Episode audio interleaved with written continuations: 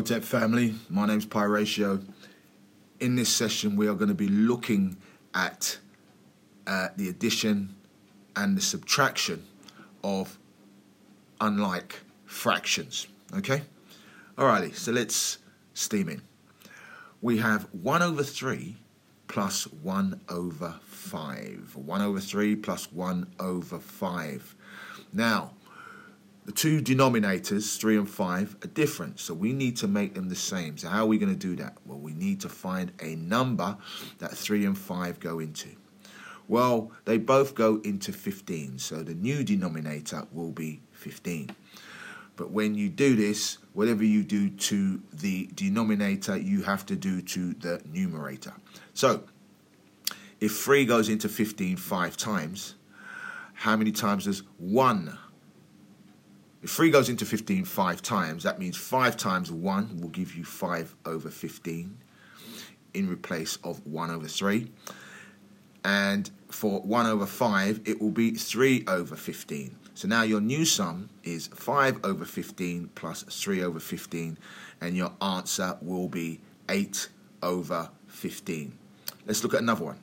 If we have 1 over 4 plus 1 over 7. Right, again, the two denominators are different, so we need to find a number that 4 and 7 both go into. Well, they both go into 28. That's why it's really important that you know your times tables. So how many times does 4 go into 28? Well, 4 goes into 28 seven times. So you times that amount by its numerator, which is 1.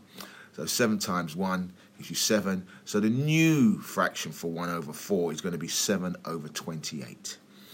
And then you do the same to 1 over 7. Well, we know 7 goes into 28 four times. So you times that amount by its numerator, which is 1.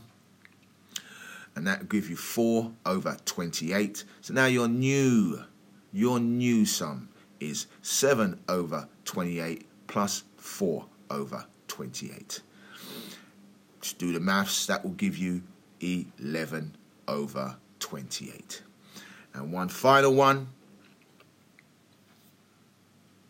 If we have 1 over 3 plus 5 over 12, again, we need to make the denominators the same.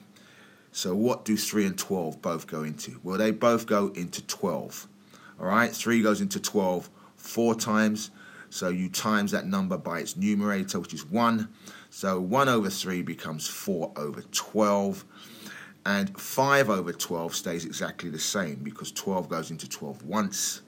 And so 1 times 5 is 5. So you have 5 over 12. So your new sum is 4 over 12 plus 5 over 12, which is equal to 9 over 12. But when you get a sum like that that you can take down, what do I mean by take down to its lowest form?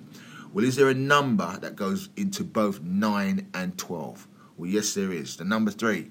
The 3 goes into 9 three times, and the 3 goes into 12 four times. So now the answer to that sum, your final answer, will be 3 over 4.